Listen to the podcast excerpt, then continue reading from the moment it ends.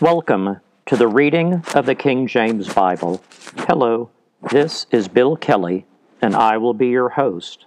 This is a reading from the prophet Isaiah. This is chapter 2. The word that Isaiah the son of Amos saw concerning Judah and Jerusalem. And it shall come to pass in the last days that the mountain of the Lord's house shall be established in the top of the mountains, and shall be exalted above the hills, and all nations shall flow unto it.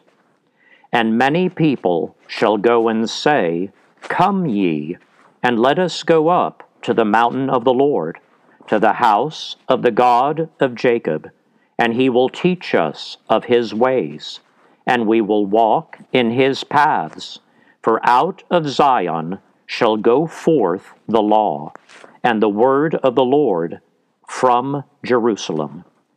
And he shall judge among the nations, and shall rebuke many people, and they shall beat their swords into plowshares, and their spears into pruning hooks. Nation shall not lift up sword against nation neither shall they learn war any more.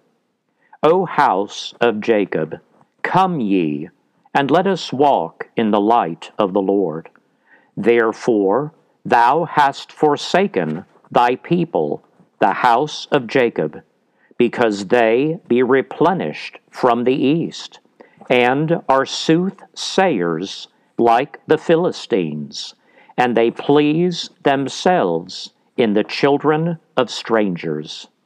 Their land also is full of silver and gold, neither is there any end of their treasures. Their land is also full of horses, neither is there any end of their chariots. Their land also is full of idols. They worship the work of their own hands that which their own fingers have made. And the mean man boweth down, and the great man humbleth himself. Therefore forgive them not. Enter into the rock, and hide thee in the dust, for fear of the Lord, and for the glory of his majesty. The lofty looks of man shall be humbled, and the haughtiness of men shall be bowed down, and the Lord alone shall be exalted in that day.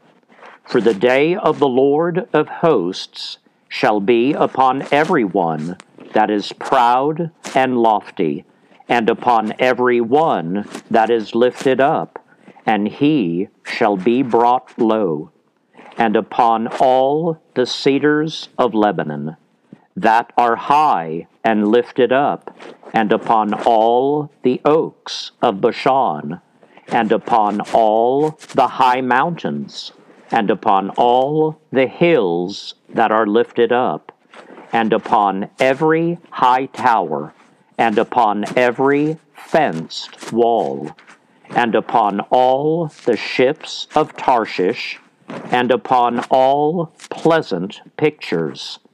And the loftiness of man shall be bowed down, and the haughtiness of men shall be made low, and the Lord alone shall be exalted in that day.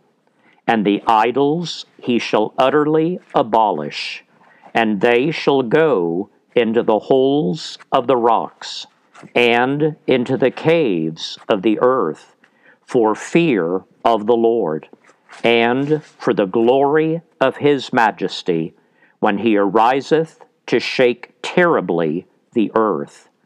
In that day a man shall cast his idols of silver and his idols of gold, which they made each one for himself to worship, to the moles and to the bats, to go into the clefts of the rocks, and into the tops of the ragged rocks, for fear of the Lord, and for the glory of his majesty. when he ariseth to shake terribly the earth. Cease ye from man, whose breath is in his nostrils, for wherein is he to be accounted of?